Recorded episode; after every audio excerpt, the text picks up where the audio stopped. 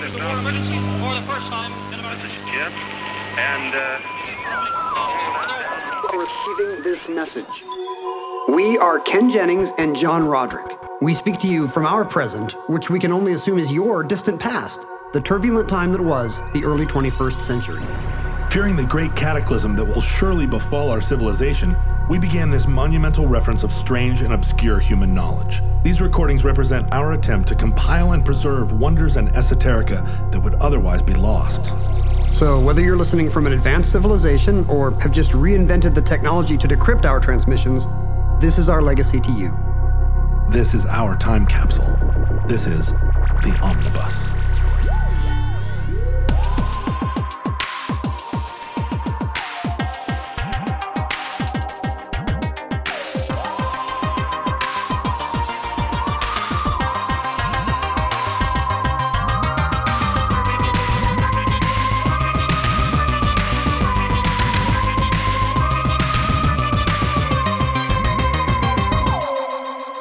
You have accessed entry 215.PR0812, certificate number 36799, Chindogu.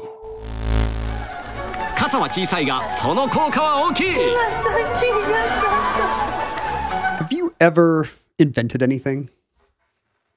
Like just even in your head, like, you know what? Oh, for sure. Like if an alarm clock had, instead of playing beeping, what if it played? Like if you were just... Yeah, tons of things. You know, I was definitely working on cold fusion for a long time, and then I think also alchemy.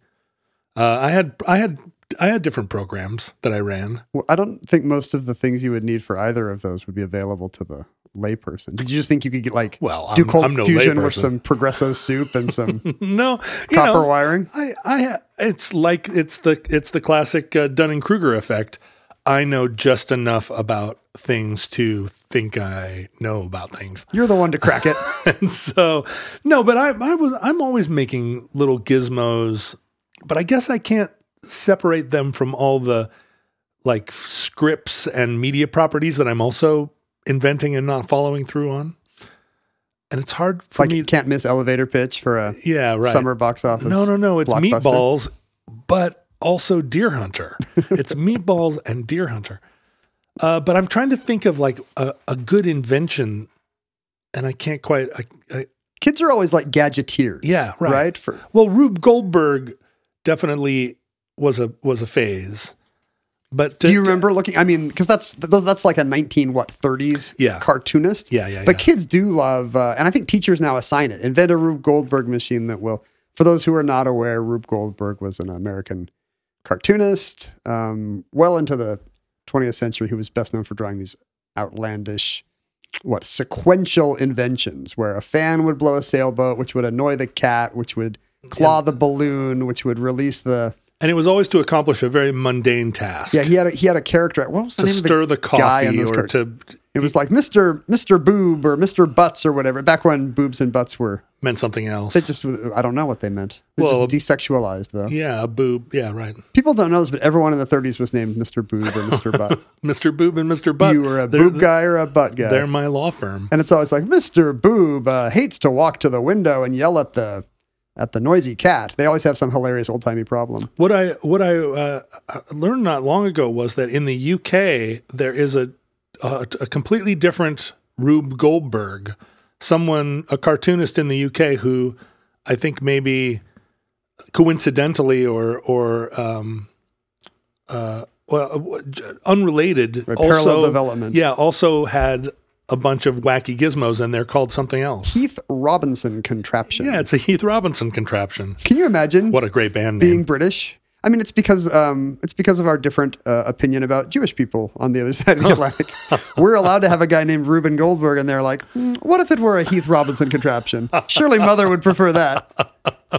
But and then once I realized that, I think internationally there are a half a dozen different Rube Goldberg. I think New Zealand has their own Rube Goldberg. I should have done a little moment of research to see if there's a precursor. Like, I'm sure there's not. I'm sure Ovid wasn't writing about outlandish step at a time processes and gadgets, but like after the Industrial Revolution, was there some first guy who was like, It would be amusing if...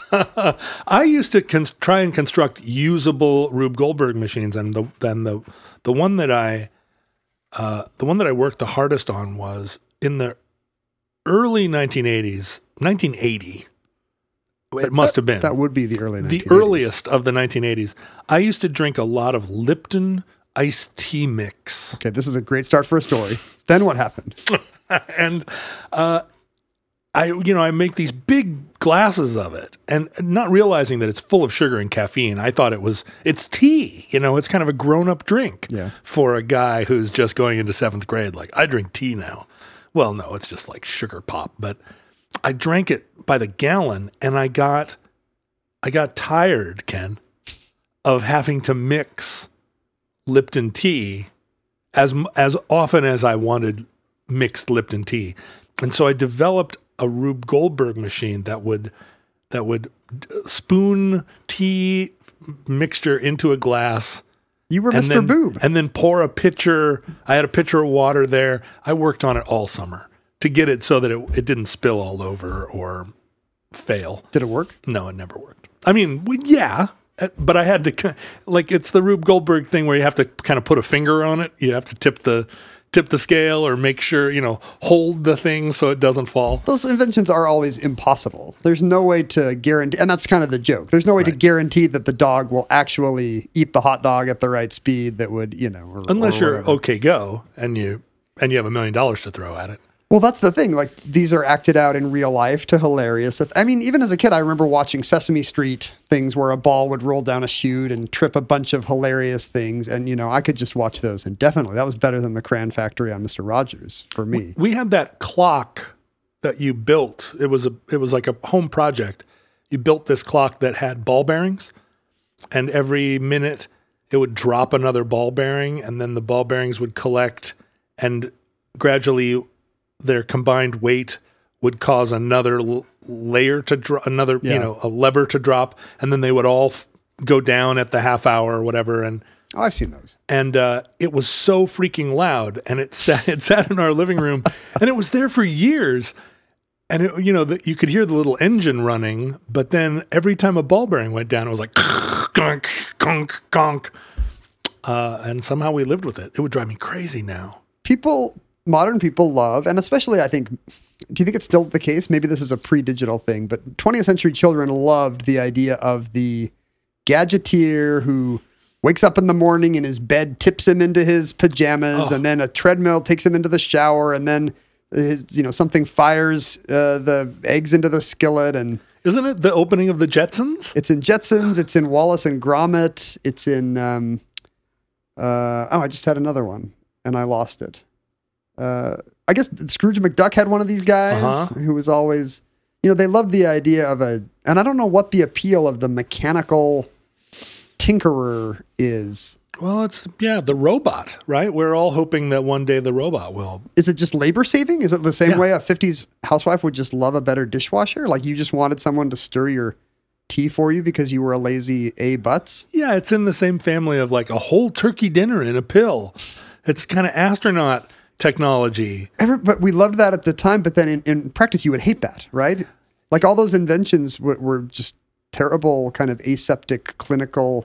They would strip all the joy out of life. Well, the whole gamer culture that developed Soylent, and 10 years ago or however long ago that was, Soylent was in all the blogs and it was gonna release us from the tyranny of having to cook and enjoy food. You could just sit at you'd never have to leave your game console. You could just sit and drink this. It wasn't made from your fellow gamers, right? Well, that was the thing about the name. Like, what were they thinking? They actually called it Soylent? It was called Soylent. I still have some. Well, it was just a goo that would come up through a straw, so you wouldn't have to pause your game? Some millennial in Silicon Valley was like, what are the nutrients that are necessary for human life? And they made a list of all the vitamins and minerals.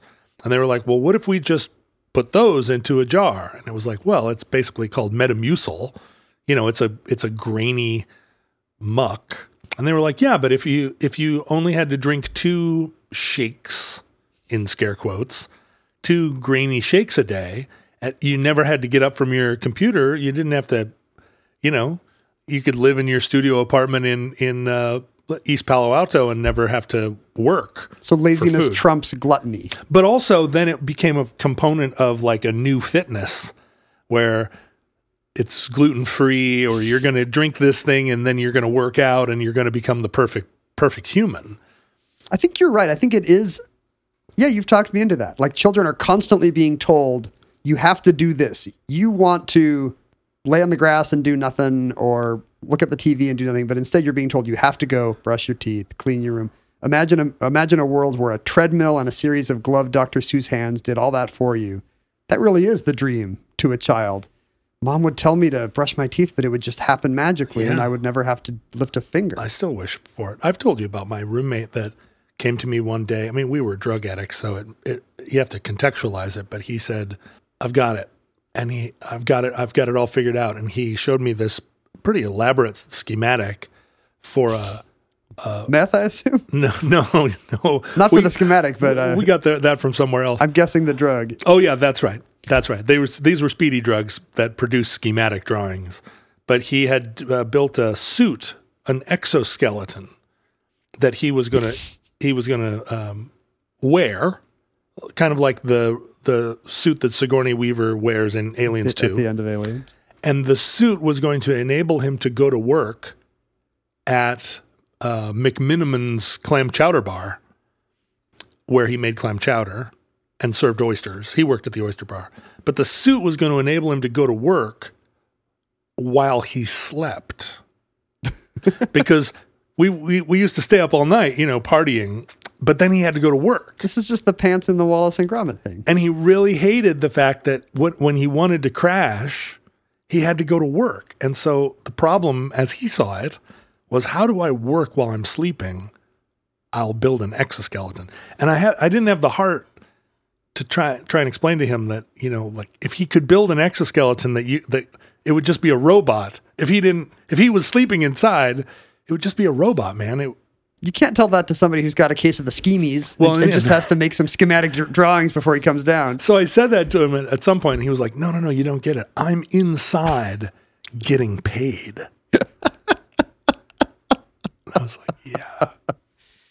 I mean, the second they can produce a suit that can man an oyster bar, he's out of work. No, he's inside. He's getting paid. I understand this.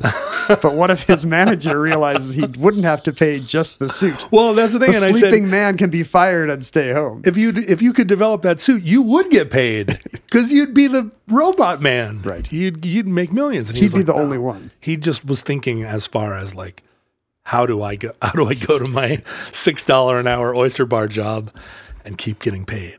But there's beyond the laziness of it, there's something to the beauty of maybe it's just admiring the laws of physics, the same way Goethe would just love the idea of the spheres whirling through the heavens. You love the idea that this ball is exactly the right weight to knock the cherry onto the ice cream sundae or to roll down the path at the right speed to, you know, get to the next track. Or it's not that different from watching a model train. Something about miniature perfection. Well, and what's weird is, what is the washing machine or the toaster if not the first iteration of that? I mean, somebody had to do it. A woman had to what if I take these baskets and I put them inside a clothes washing machine, you know, and the dishwasher is born. I mean, it used to be 7 steps that took all afternoon, and now it's 1 step or 2 steps. So yeah, it just feels like take the Industrial Revolution but make it personal. In the 1970s,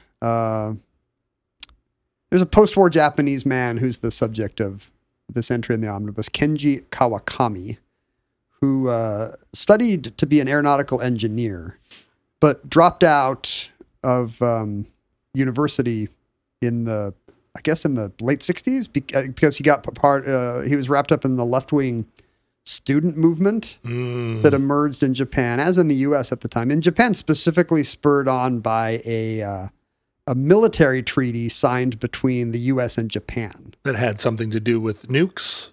It was, the Anpo agreement was essentially, I mean, in the eyes of this student movement, it was a, you know, betrayal of the Japanese demilitarization, right, because it allowed for American bases in Japan in perpetuity.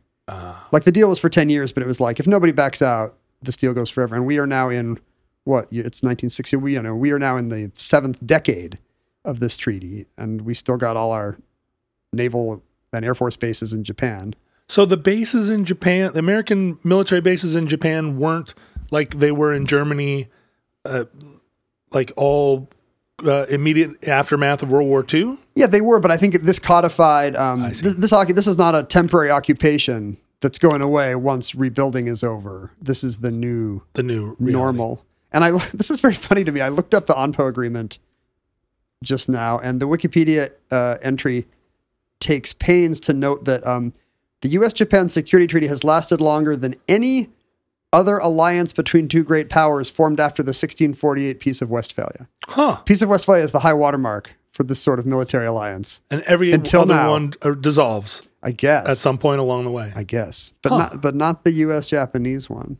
Anyway, it led to a lot of kind of a weird, right-wing nationalists in Japan would hate this just as much as the left-wing peacenik students would. That's how you know they got it right. Boy, I'm a comedian that gets criticized on all sides, and that's how I know it's good. I'm not racist. I hate everybody. And so Kawakami dropped out to, get involved in anti-military and anti-American activism. By the 1980s, he never gets that engineering degree. By the 1980s, he's a freelance writer. I'm kind of imagining him like a Haruki Murakami character tooling around Tokyo in a weird Saab or something. Yeah, and, a bike with unequal tires. Making himself pasta dinners and having a series of romantic flings. I'm sure it's lovely.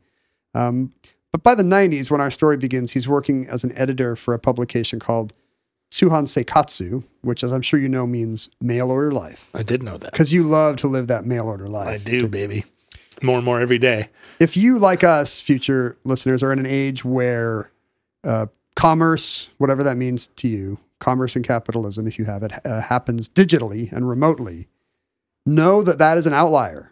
That is, for the last 20 years of modernity, that's been the state of play. If you want something, you tell your computer appears. When was the first time you ordered something online? Because it hasn't been 20 years for me. You think it's less? Oh, way less. I don't think I ordered something online until 2000. I graduated from college in 2000, so it's a really bright line for me. And I don't remember shopping online at university, but I do remember shopping online at my first boring job. Really? Because, I said, build me a suit where I can write Java code, and I can sleep, and inside the suit, I'm still getting paid. And shopping. And I'm on proto-Amazon. No, I dated a girl who sold old Air Jordans on eBay in like 2005, 2006. And you were like, you bought something on the internet? No, she would go to thrift stores and buy old Air Jordans and then clean them up and sell them on eBay. I just realized I was aware of eBay in the 90s. The 90s? Yeah, I feel like my mom was like selling. You're kidding. Selling, trying to clean out the house you know what? I think she was buying stuff. My mom does not clean out the house. She fills up the house. Because in 2006, I was still very like wowed and baffled by, because we were all thrifters, but she was selling this. People were buying Air Jordans from her online, and she was making a halfway decent. It augmented her salary as a barmaid. Was it a tidy sum? That's my favorite kind of sum. It was a tidy sum. She was very tidy. Isn't it nice to get it when you get a sum and then you look at it, you open the wad of bills and it's a tidy sum? That's a tidy sum. The first eBay and Amazon sales were in the same year, 1995. But it was insane. But it was a slow and text-focused ramp up. The first book to sell on Amazon was a textbook called Fluid Concepts and Creative Analogies. And that was the only book they had for the first 5 years. For the first 5 years? No, that was. I don't think I bought a thing until the 2010s. And I think partly it was just that I was very reluctant to put my credit card number into a box on the internet. I didn't trust any of the PayPal. It all seemed super sketchy to me. Your cabin in the Montana woods didn't even have. Still had dial-up. But I was still trying to sell, like, cassette tapes out of the back of my van until 2012. So for you, it's only been 16 years of glorious Amazon Christmases. 16? I'm saying 10. It's been 10 years. Congratulations on getting your 10 years chip for buying crap you don't need at 3 a.m. on Amazon. No, I think Merlin Mann was saying to me that he was ashamed of himself for buying toilet paper online and having it delivered to his home. I still feel some of that. And I said, it's less virtuous. Be ashamed. Yeah. What are you talking about? The store is down at the corner. Like, I could go to Costco and get a 12-pack of conditioner if I'm out, and then I feel like I've done my part. For who? Capitalism? I don't know. But if I go online and I have a man bring me a 12-pack of conditioner, I just feel like I'm a... It's a climate change issue. An evil tycoon. Right? Like, it's one more vehicle on the roads. Yeah, I mean, if I go out, I could do a week of shopping at once, and I could also hit Home Depot and the drugstore. But you're the one climate changing then. Instead, it's a guy with nothing in the backseat of his Subaru except a 12-pack of Suave conditioner. For Ken Jennings. I wonder if I can go back. I wonder if Amazon and eBay, they must be able to tell me when I joined, because I never bought a thing before. Oh, no, wait. I did. I bought a gizmo. Perfect. I bought a gizmo. Couldn't you just go to Sharper Image? Or? No. It came from India, and it was a box, like a little music box that had multiple keys, and it played... Played like sitar drones, so in different keys, but it was in a different scale, like not in a sort of Western scale. It was some diatonic. Yeah, it had all, but you could play basically like sitar-ish drones on this little battery-powered. I'm sure the extended cut of Get Back will have somebody playing with one of these. Well, and I was so excited to use it, and it came damaged. Boo. And so I got into this protracted return issue with, and I was calling them on the phone, and the guy was in India, and it took 20 minutes to make the connection. And I was like, listen, the box was broken. And the guy was like, are you sure it was broken? And I had taken pictures. Listen, Bangalore. I had taken pictures with a Polaroid or something. I was like, I've got pictures. It came damaged. And eventually I think I threatened them with the Better Business Bureau or something, or I don't remember what it was, but it made me scared to go online, buy things. That was the thing that turned you off. I was like, my sitar box came damaged. And it's funny that we had the middle part existed, the website that could list the things existed, but you're still, you don't have either end of it. Like, you're still having to take analog photographs of the thing. To post or to complain or to return. I maybe ordered a beanbag chair from Canada and it never came. And those two things, the broken sitar machine and the Canadian beanbag that never came. And I was like, get me out of this internet thing. What would you do if the beanbag chair from a truck pulls up right now, a decade later? Beep, beep. It's a beanbag chair with a big Canadian flag. Sometimes they'll find a letter in a wall, and it'll be like, "Oh, this was addressed to your grandfather from President Polk or whatever." No, because I customer serviced them too, and it was somebody in Canada who was like, "Oh yeah, sorry, it was a scam. We'll get that out to you tomorrow." And I called them again 3 weeks later, and they were like, "Oh, sorry."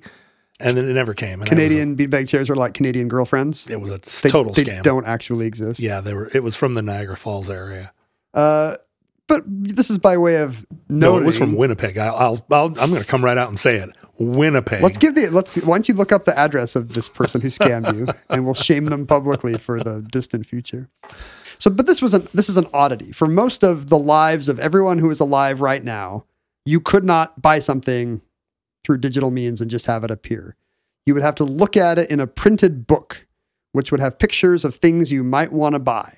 Uh-huh. Unless there was a store near you, which for most people, they did not live near the specialty store selling the weird thing. And I remember this as a kid, wanting a weird thing, wanting a book of NBA statistics so bad, and having to go to the weird little ad in the classifieds page at the back of some off-brand sports magazine to send away for it. You're the definition of a nerd.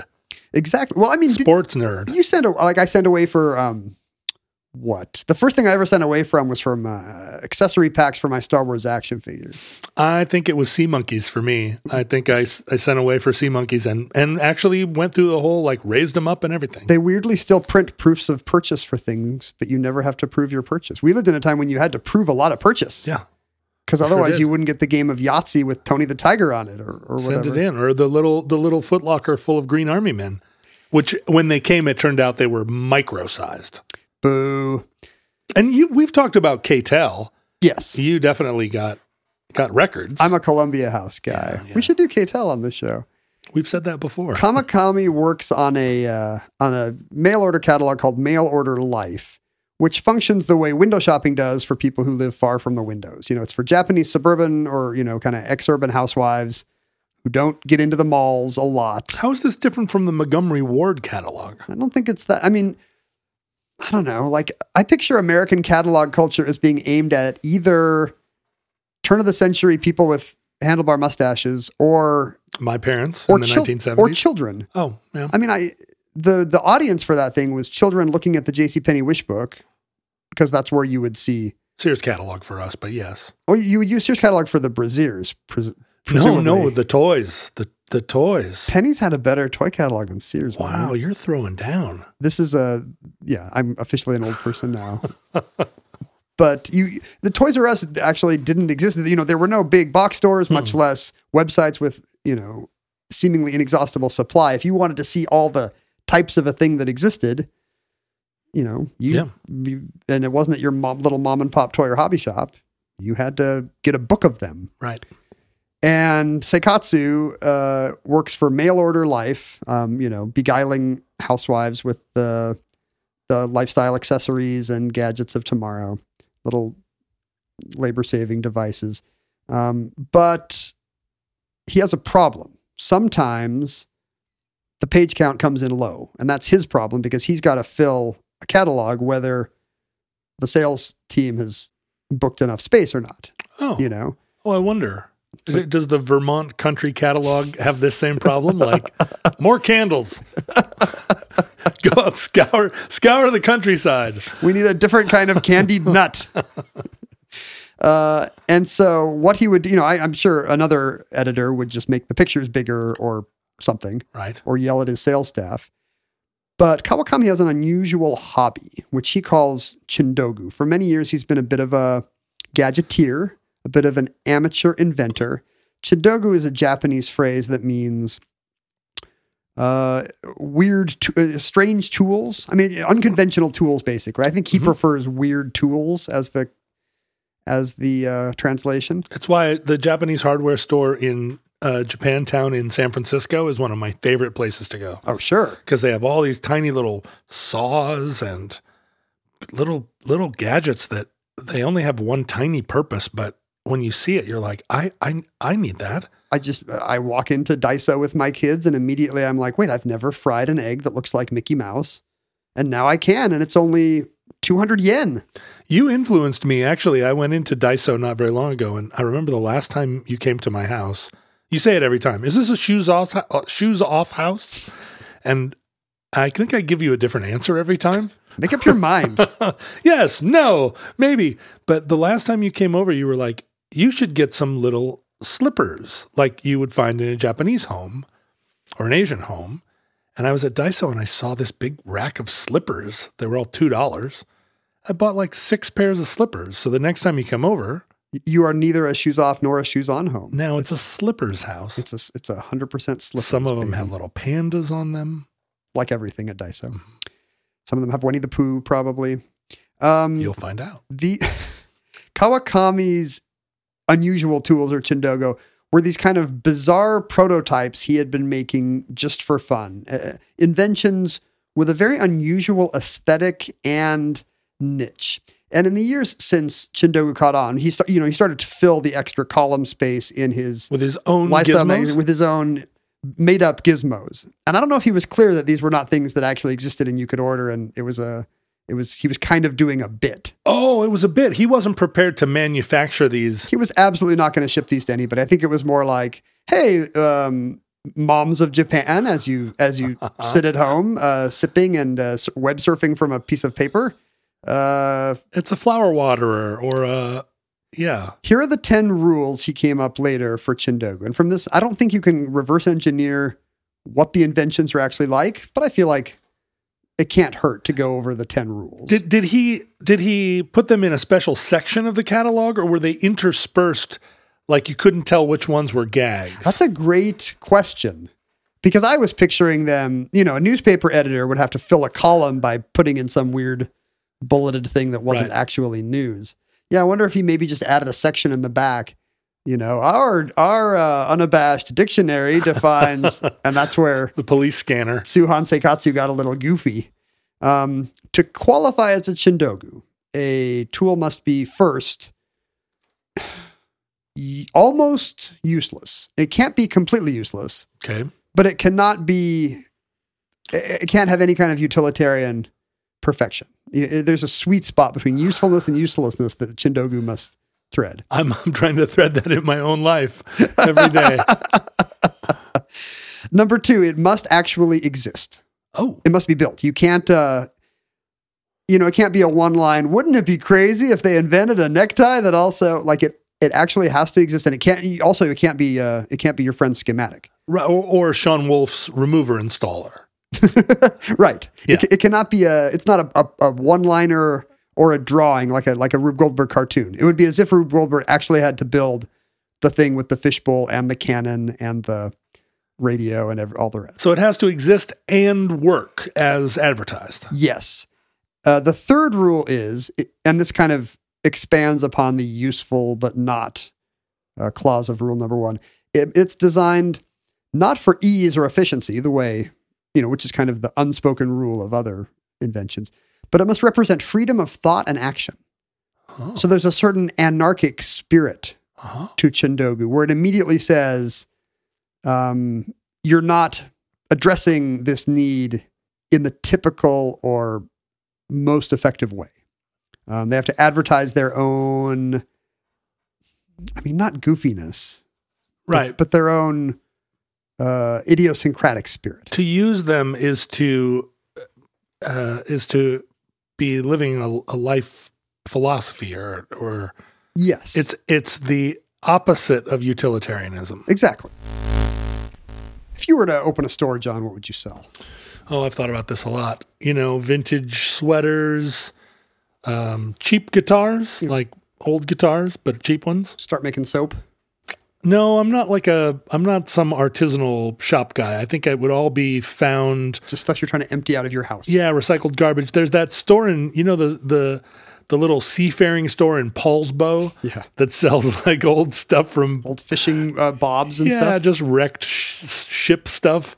I love that store. You just want to sell old diving helmets. I do. I want to find stuff and resell it. When you begin your old diving helmet store, let me recommend to you Shopify. Well, now, how is Shopify going to help me? It gives entrepreneurs the resources that like a big store would have, so you could compete with them as a little entrepreneur. Oh, this is helpful because I worry about this. You worry about big diving helmet choking out your business. It's just like there are so many things that you need to have a cool online business, and I wouldn't know where to start. Shopify does it all. It helps you reach customers online using social media, helps synchronize sales you've done on different venues and platforms. Exactly. It gives you reporting of your profit margins and your conversion rates, and it helps you accept all major payment methods. It integrates all the behind-the-scenes stuff that has to happen for you to start selling diving helmets. See, this would be the stuff that was challenging for me, right? I would get overwhelmed by trying to do all this myself. Let Shopify do it for you. It's more than a store. It grows with you. And I've got an exciting deal that I want to offer you right now, John. Well, what is it, Ken? If you go to Shopify.com /omnibus. Now, that's easy to do. /omnibus, all lowercase. You're saying Shopify.com /omnibus, and omnibus is all lowercase. The letter O, it's lowercase. Oh, I see. So don't capitalize O, even though we normally would. The letter M, equally lowercase. So don't do lowercase O and then capital M, which would be weird. Neither shalt thou capitalize the N, the I, or the bus. Uh-huh. If you do that, you will get a free 14-day trial, and that'll have full access to the entire suite of features Shopify offers. 2 weeks. So you're saying I could grow my business with Shopify today by going to shopify.com/all-lowercase-omnibus. But don't type in all lowercase. Just type in the word omnibus, but do not hit the caps lock or shift key while you do so. Shopify powers over 2 million businesses from first sale to full scale. First sale to full scale. That's Shopify. All the way from first sale to full scale. The full spectrum of things that rhyme with whale. Shopify.com/omnibus. Right now. Shopify.com/omnibus. Number 4, Chindogu must be understood by all. So you look at it and it's immediately clear what it is. It's not your cold fusion where you've got a pot somewhere and you think I'm close to cracking it. Right. Like you would have to hand somebody an object and they have to immediately get, not the joke, but the conceptual undertaking. Right. It can't be so specific that only a computer scientist would get. Yeah. And it's not a circuit. It's a gizmo. It's a doohickey. Number 5, it is not for sale. It exists, a physical item exists, but it's not actually. Well, wait a minute. This is starting to sound like the spaceship supply store, like a McSweeney's thing where the rubber band costs $10,000. This is where you can get a pirate eye patch, but it doesn't exist. I think that would ruin the... one thing we're going to see is that there's... A lot of this springs straight from his 60s and 70s activism. It is much more compatible with Marxism if your invention does not actually... It exists, but is not for sale. So it's in the catalog to tempt... But you can't buy it. To amuse and entertain. I see. But if you were to call, it would just be like your beanbag chair. It's not coming. Number 6, they're not... I'm making it sound like they're funny, and they are funny. But they don't...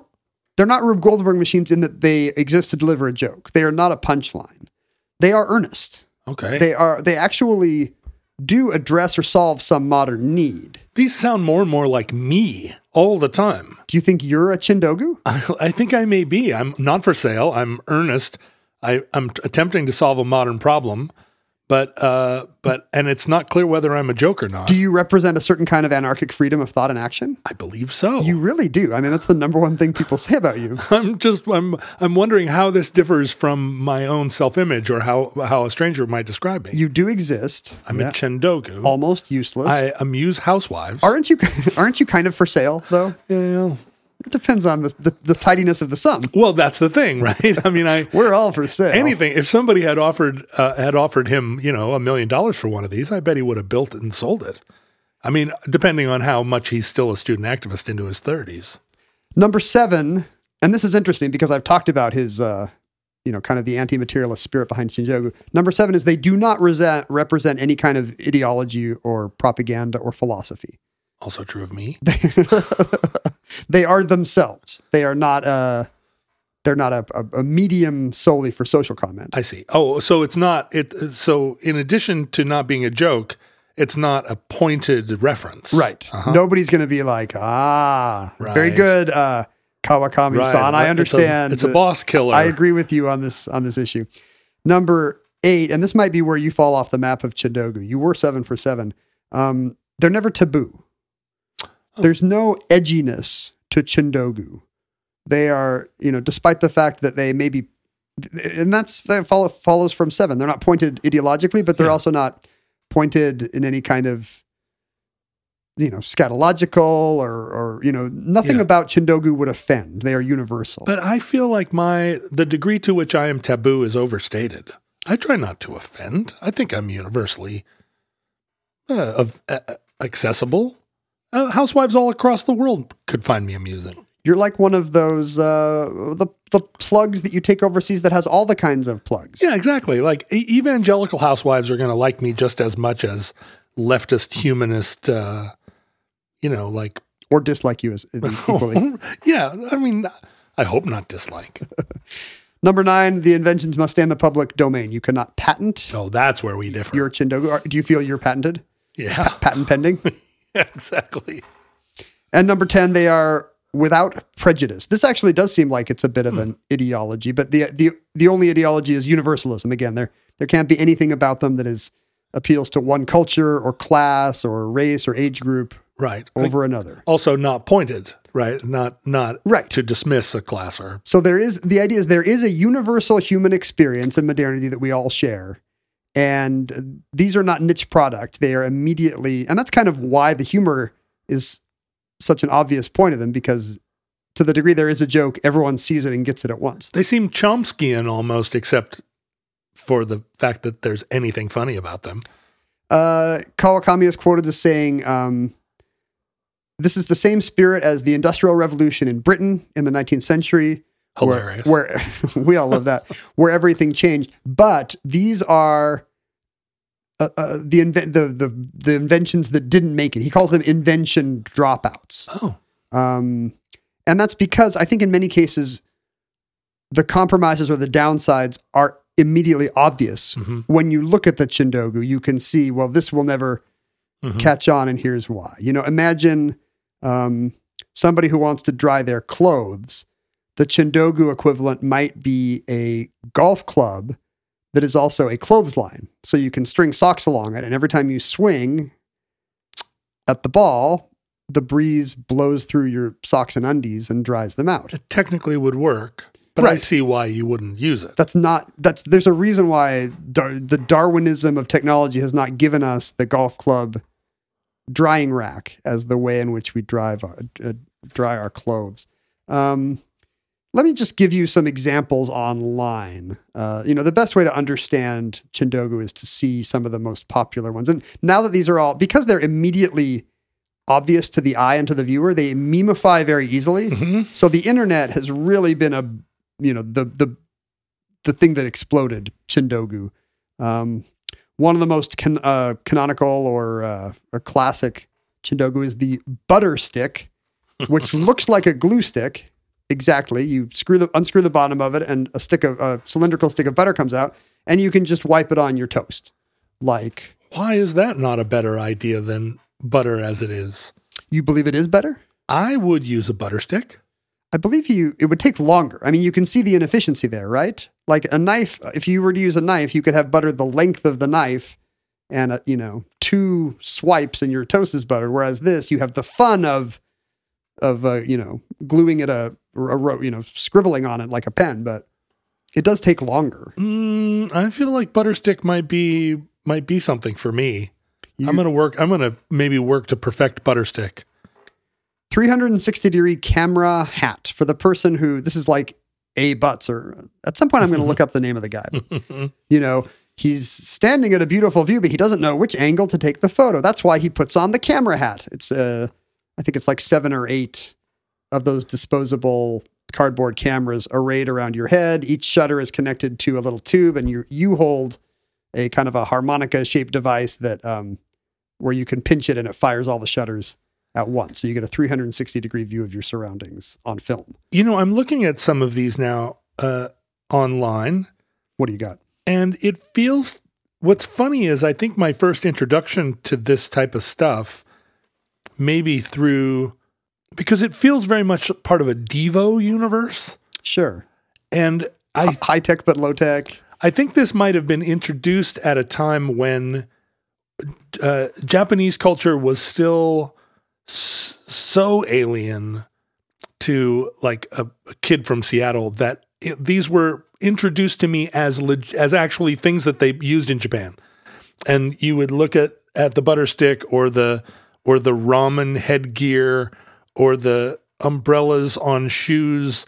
So you keep your feet dry. What's the umbrella? Oh, the headgear, the ramen headgear is the flower pedal. It's the flower pedal. The rubber bib that you put around your face. Yeah, that looks like Peter Gabriel when he was singing for Genesis.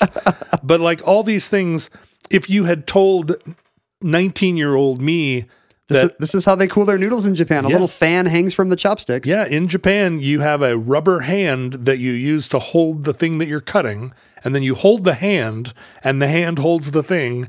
Like, I would have gone, oh, interesting. Like, yeah, Japan. There is a kind of a beauty, an elegance to them. Because they have legitimately, like, vending machines that sell used underwear in Japan. Well, and all, as we've said, like, all kinds of very specific devices. Yeah, right. That we don't... So it's not just, the Japanese are nuts, which I'm sure was also a common 1980s American opinion. But it's more like, The Japanese are very advanced. They have solved specific problems that we are still grappling with. Like here's a pillow that's a hat, and you put the hat on, and the pillow is behind you as part of this sort of like lion's mane of a hat, but it enables you to sleep anywhere. The one I saw, is it the one that's the hard hat? No, this is like a pillow with a soft sleeping cap. There's one like that. That's good. There's one like that that's a hard hat that sticks to the subway window behind you or the train window behind you with a suction cup and a card on the front of the hard hat that says, "Wake me up at Shibuya" or whatever. Uh-huh. So that you can sleep on the subway. Your hair doesn't loll because it's suction cupped to the window behind you, and your fellow train passengers will tap you on the shoulder at your stop. Instantly understandable. If you spill a small set of things on the floor, you don't want to get out the big broom and dustpan. But luckily you have your shoe broom and dustpan. It's a pair of shoes where one has a little broom at the tip, the other has a little dustpan at the tip. And by doing a little dance, you scooch the stuff into the toe of the other. Here are the chopsticks that have a little fan so that every time you lift the noodles up out of the soup, the fan cools the noodles by virtue of being attached to the actual chopstick. And that solves a Japanese problem we don't have, which is the noodles must be eaten uncomfortably hot, which is why there's a lot of slurping and smacking of ramen and udon. Mm. But you'd still burn your lips unless you have a little fan.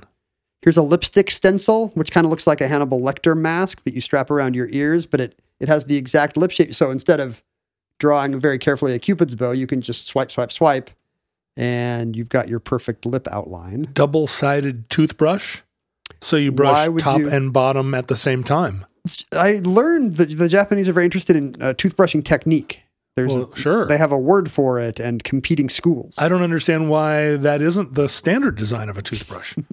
Right. You do top and bottom at the same time. I've been taking twice as long as I should my whole life. What are we doing here?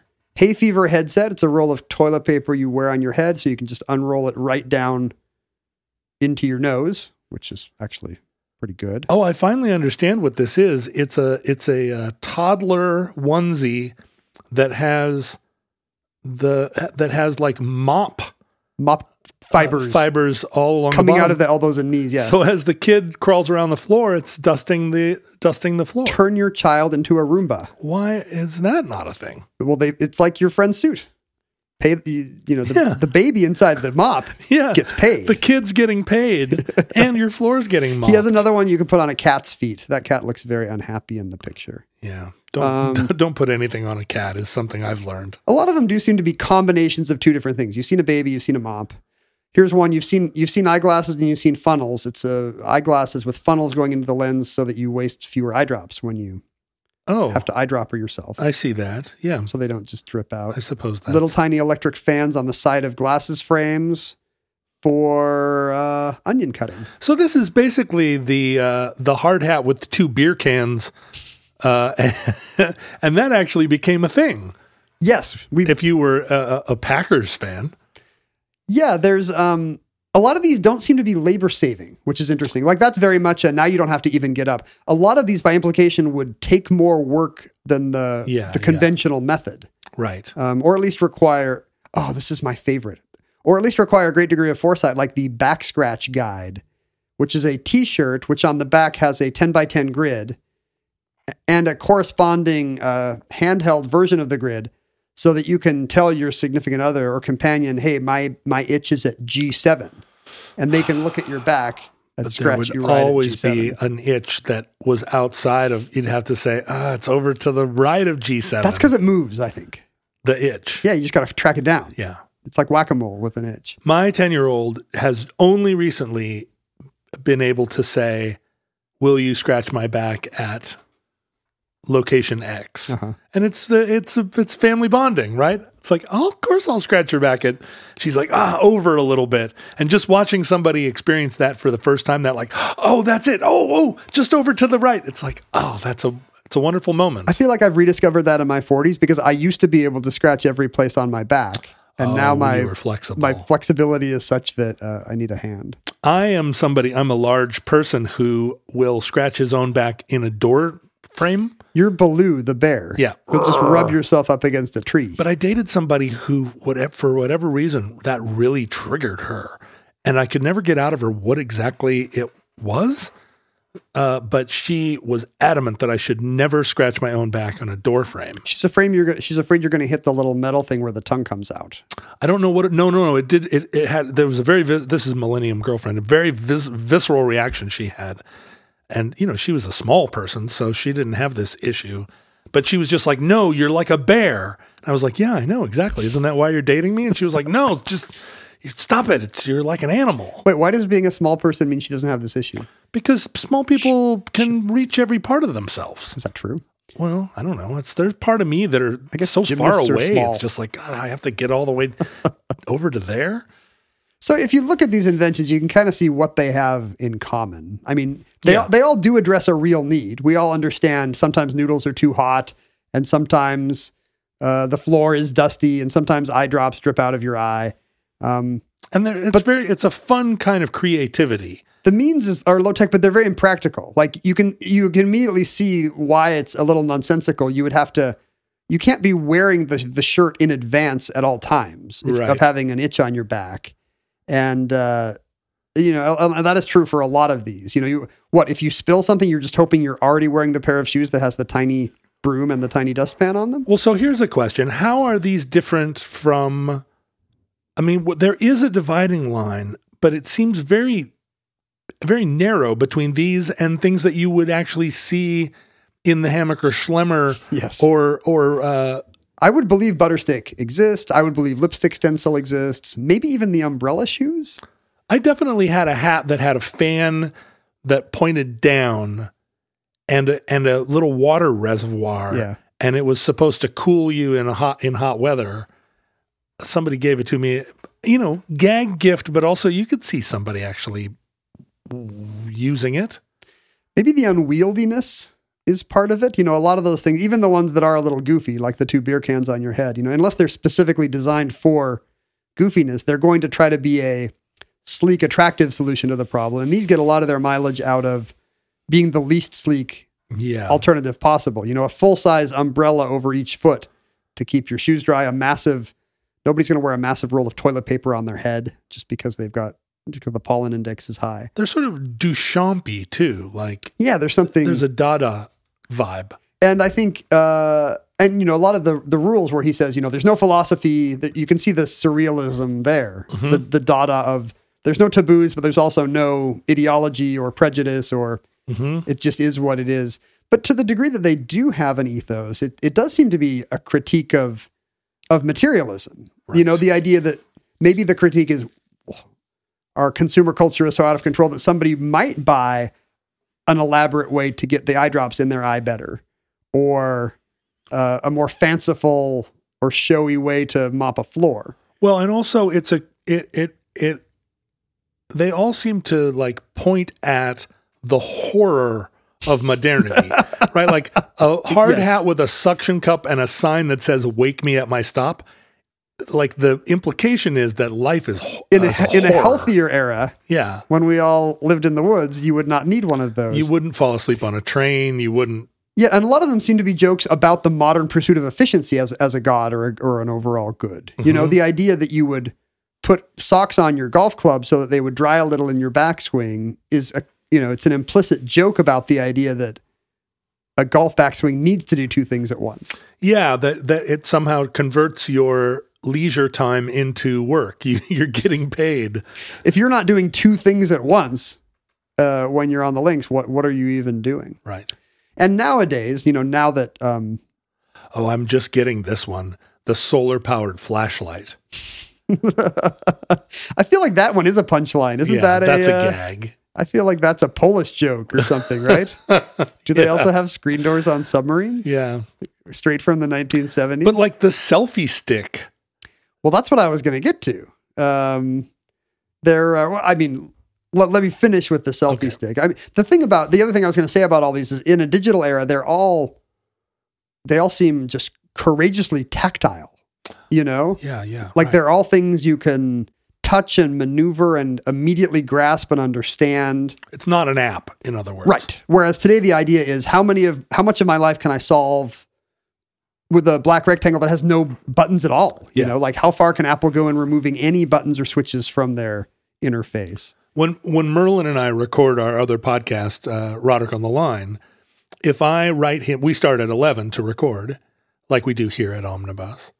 If I text him before we record and say, hey, can we push 15 minutes because the coffee, I need to make coffee or something, he will actually send me a calendar update for the new record time at 11:15. And when I say, why do you do that? That's crazy. He's like, look, you have your system, I have mine. And he manages it that closely. Does it please him that everything happens at the time it is in his calendar, or is he genuinely worried that you might forget while making coffee? I have no idea, and he's impenetrable. Like I can't actually figure out what it is doing for him. But I think when he looks back a year ago, he can tell whether we started at 11:15 or not. I definitely have issues where like my wife and family know the goofy, like quasi-compulsive things that I do just because it pleases me to do it in this way, you know? Like, it annoys me to have a substandard parking space if I know another aisle might have a better one, or... Oh, you'll go around just to find a better parking spot? Yeah, and I'll accumulate... Like, I have a list on my phone of where the best rows are in every theater and every multiplex in town, just because I like the security of just having that in my pocket. Yeah. You know, Pacific Place, Theater 8. Oh, I got to be in G or H. How do you did you manually compile that, or is that a thing that there's a website that tells you? No, years of work and first person experience. Every time you go into a theater, I sit in every seat. You figure out what the best seat is. I start in A1 in the front row in the corner, and I go all the no.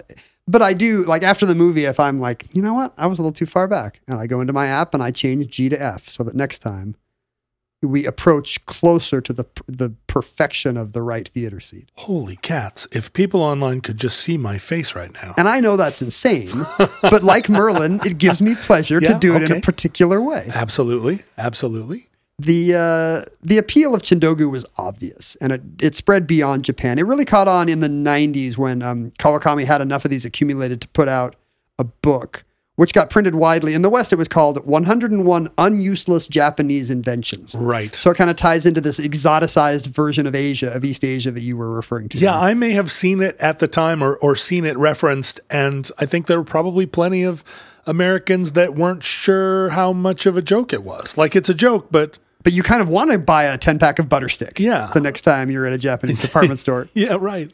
It goes international. It's an art book. Yes, and that's what eventually happened. He opened exhibitions and gallery shows where he would show his prototypes, because they all have to exist in physical form, even if he's not selling them. Right. So to appreciate them in 3D, what else but an art show? And that's how they caught on. You talked about the influence of Dada and Surrealism moving across Eurasia to Japan. It kind of came back. You know, in France, Western Europe, people started to love the surrealist and possibly anti-materialistic ethos of Chindogu. I can see the French just gobbling this. There's a Jean-Christophe Lecoq who has kind of become the vanguard of Chindogu in France. He's invented at least 200 of his own. I think the most famous one are the flint shoes, which are basically, you can start a fire. They're like tap shoes, except it's a piece of flint on the toe. So you just, tap it against, scrape it against something hard on a hard floor. Uh-huh. And you sparked a fire.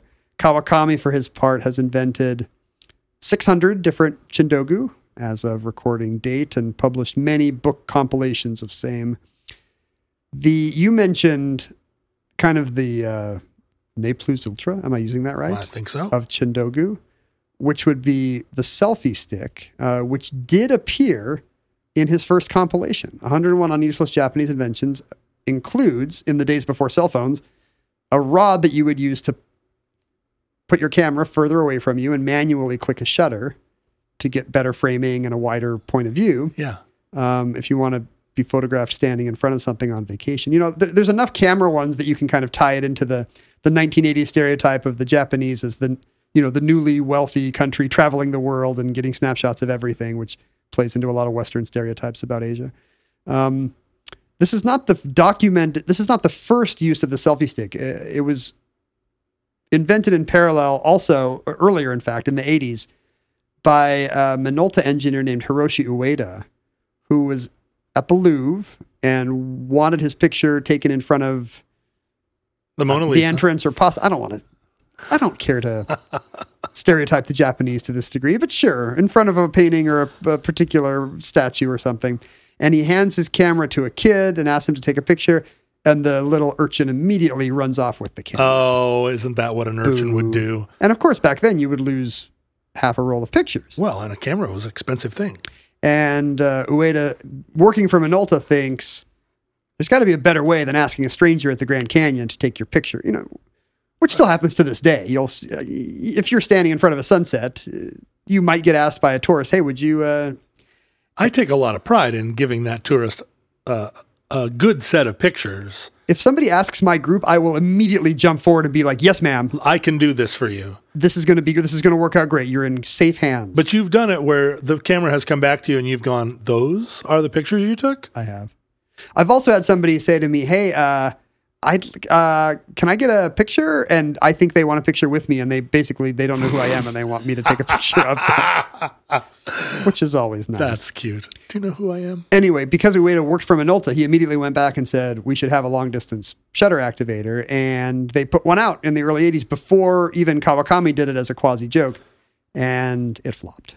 Well, because cameras were heavier. I mean, part of it is it's hard to hold a 35mm camera out. And you can't see with the front-facing camera on a device, you can see what you're getting, whereas a selfie stick, you're totally blind, and who knows if you have the angle exactly right and how the framing is and if you're getting which part of the Eiffel Tower is actually showing up in the picture. Right. But the selfie stick is probably the closest Chindogu has come to crossing over into the real world. Because someone actually took it and mass-produced it and sold it. Yeah. And what was that? I mean, do they owe royalties to... No, I think once the cell phone... It wasn't until later, once they were ubiquitous. And again, started out in the West as kind of a joke about either the goofiness of foreign tourists or the goofiness of screenagers and their selfie lifestyle or whatever it is. I have never heard the term screenager until right now. We like to use it ironically at our house. Well done. Like if one of the kids is on their phone, they look up and the other kid is on their phone, they'll be like, hey, what are you doing, screenager? Or they'll call me or their mom a screenager. But I think it was rediscovered once it was already out. Hey, this thing has already existed twice. Kawakami did it as an art object, and Minolta actually tried to sell it with film cameras in the 80s. This is a thing. So, maybe that means there's a future where you can dress your baby as a mop. If I had another baby, I would immediately dress it as a mop. When you say immediately, you mean in the delivery room. I would say, hand me that baby. I have a mop. I have a mop onesie for it. Don't put it in that hospital blanket. You'd have to have different sizes of... Put that baby to work. And that concludes Chindogu. Entry 215.PR0812, certificate number 36799 in the omnibus. Futurelings, in the unlikely event that social media still exists in your era, you will be, what, a further generation of screenagers suffering under the insufferable burden of knowing what other people think. Can you only be a screenager till you turn 18 or 19? No, your kids are calling you a screenager, and rightfully so. It's like saying "okay, boomer" to a Gen Xer. I feel like it should advance with your age. Like there should be you could be a screnty something or a squirty something. No, that's terrible. Those are all Pokemons.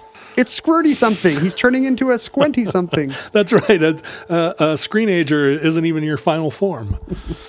You can go to @OmnibusProject, @KenJennings, @JohnRoderick, at various places on the internet and find, I don't know what you're looking for, but maybe what you're looking for is there. Send us your inventions. That's right. You can send us your inventions to our email address, which is theomnibusproject @gmail.com.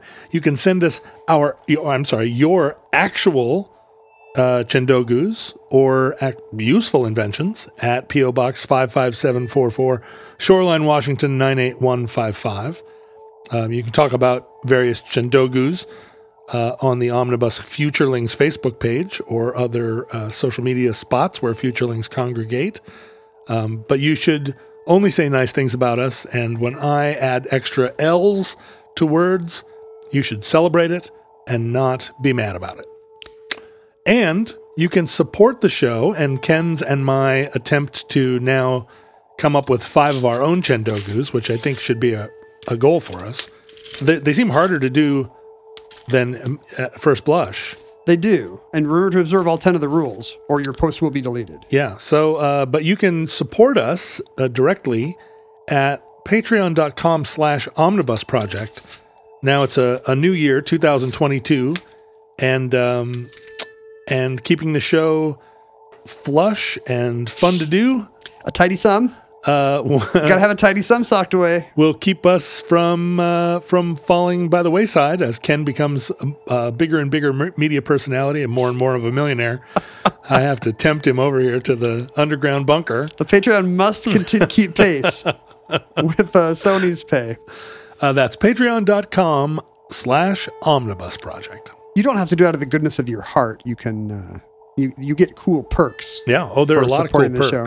For example, Chindogu was a show suggested by our listener, Sam, who donated at the Washing Bear level for 6 months and qualified to pitch a show topic. Thank you, Sam. You already mentioned the P.O. box, right? While I was looking at the mail here. I did. You've got some mail, it seems like, stacked up. Some postcards. You're listening to this in February at the earliest, but there are some cool... We got some Christmas cards. Tess sent us her cats, Pippi and Buster. Look at them. Andrew and Ethan in Ypsilanti. Show that to me a little bit better. We got cats. Hello. We got you put your hand over Andrew and Ethan's faces. Sorry, we got cats and a good-looking gay couple. They have very similar smiles. What attractive smiles? Do you think they both go to the same veneer dentist? They seem very fit. They also share a whitening regimen. I would say that if. In all of the pictures that have been taken of the two of us standing next to each other, you and I, neither of us have ever smiled with the kind of electric smile that those two have. Maybe it's because they're happy. Maybe they're genuinely happy with each other, and that shows in the photo. We should try that. The Stark family sent us a picture with their dogs. It looks like maybe a boardwalk caricature. Yeah, they had that done at Disneyland. You can save these postcards for a difference. I guess this is a New Year's card. We'll count this one from Rebecca, who sends us... a lighthouse out in the distance. A lighthouse off, maybe in Lake Michigan, I believe. Does the Lake Michigan coast have its own shore? I don't know. That's how the Edmund Fitzgerald wrecked. There wasn't a lighthouse. Somebody was... in the middle of the lake. Well, that's Lake Superior, surely. But yeah, I do not know the lighthouses of Chicago. We also got, and I was wondering whether we should open this on the show because this did not come to the Omnibus P.O. box. Oh.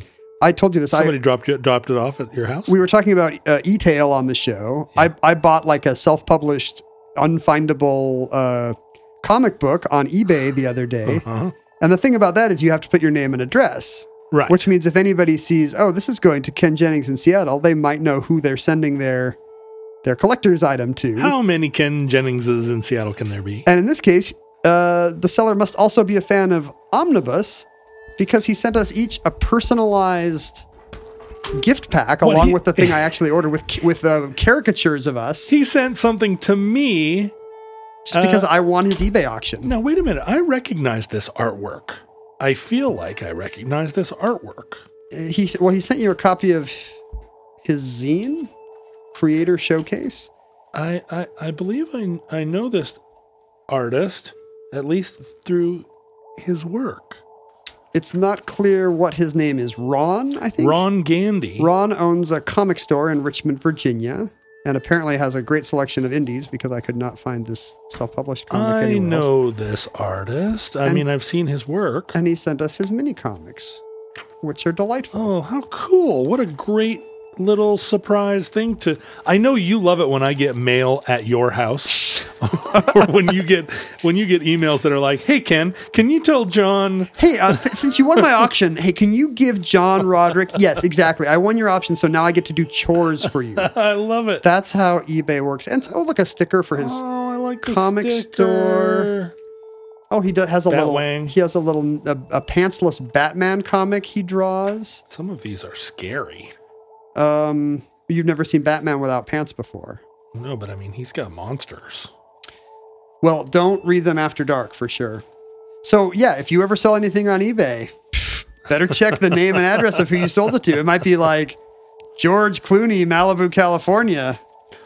We had a correspondent who emailed me the other day saying that he wanted to send you. He was the guy that sent me the coffee yes. pods, and he said, "Look, I want to send Ken some Dr. Pepper, but the Dr. Pepper distributor won't allow me to send it to a PO box." What? Because apparently, like a half rack of Dr. Pepper or a case of Dr. Pepper, sure, they just know it's not going to fit. You immediately gave him my home phone number. Well, that's the thing. He said, "Is there a physical address I can send this to?" And I'm like, "Oh, this is so charming." I want him to send the Dr. Pepper, but we are pretty good at embargoing our actual addresses from the world. And I don't know what to do. I don't know. Do you and I have to buy a house together that is just to get mail? That's just where we get big mail? It'll have two doors, and we'll arrive at the same time, like the Beatles in Help, and then we'll all come into our big grass-sawed living room. Yeah, we'll do that. And we do, though? I mean, if that's the only way I can get free Diet Dr. Pepper, then yes, we have. Find a local business owner. Oh. This is what happens in the Seinfeld episode where Elaine doesn't want to give out her phone number. She gives out the video of a local off-track betting establishment. And they get calls from her for years. And then she gets Kramer's bagel shop to take her number. There you go. Find a local bagelery or a betting office, gambling center. Back when I used to not have a permanent or even temporary home address. Yeah, where would you have mail sent? The mail started to arrive for me at the Espresso Roma on Broadway. People would send, they'd want to send me something and they wouldn't know, and they knew I would eventually show up at the Roma. So, and the people that worked at the Roma got frustrated when I started getting mail there. I never asked anybody to do it. It just was where you were, where I was. Well, maybe it could be like this, the system that apparently existed for mid-century travelers abroad. Oh, a postal restaurant? Yeah, just say, I have a feeling my friend is going to be in Vienna sometimes this summer, so it's care of American Express office, Vienna, Austria, and you would just have to wander into some building and be like, "Is there any mail for me? I'm American." Oh, I've gotten tons of mail at American Express offices around the world back in the 80s. Yeah, you were Tom Ripley. You were scamming heiresses. Exactly. Listeners, from our vantage point in your distant past, we have no idea how long our civilization survived. We hope and pray that the catastrophe fear may never come, but if the worst comes soon, this recording, like all our recordings, may be our final word, which was lucky for listener Sam, who got in under the wire. Mm-hmm. But if Providence allows, we hope to be back with you soon for another entry in the Omnibus.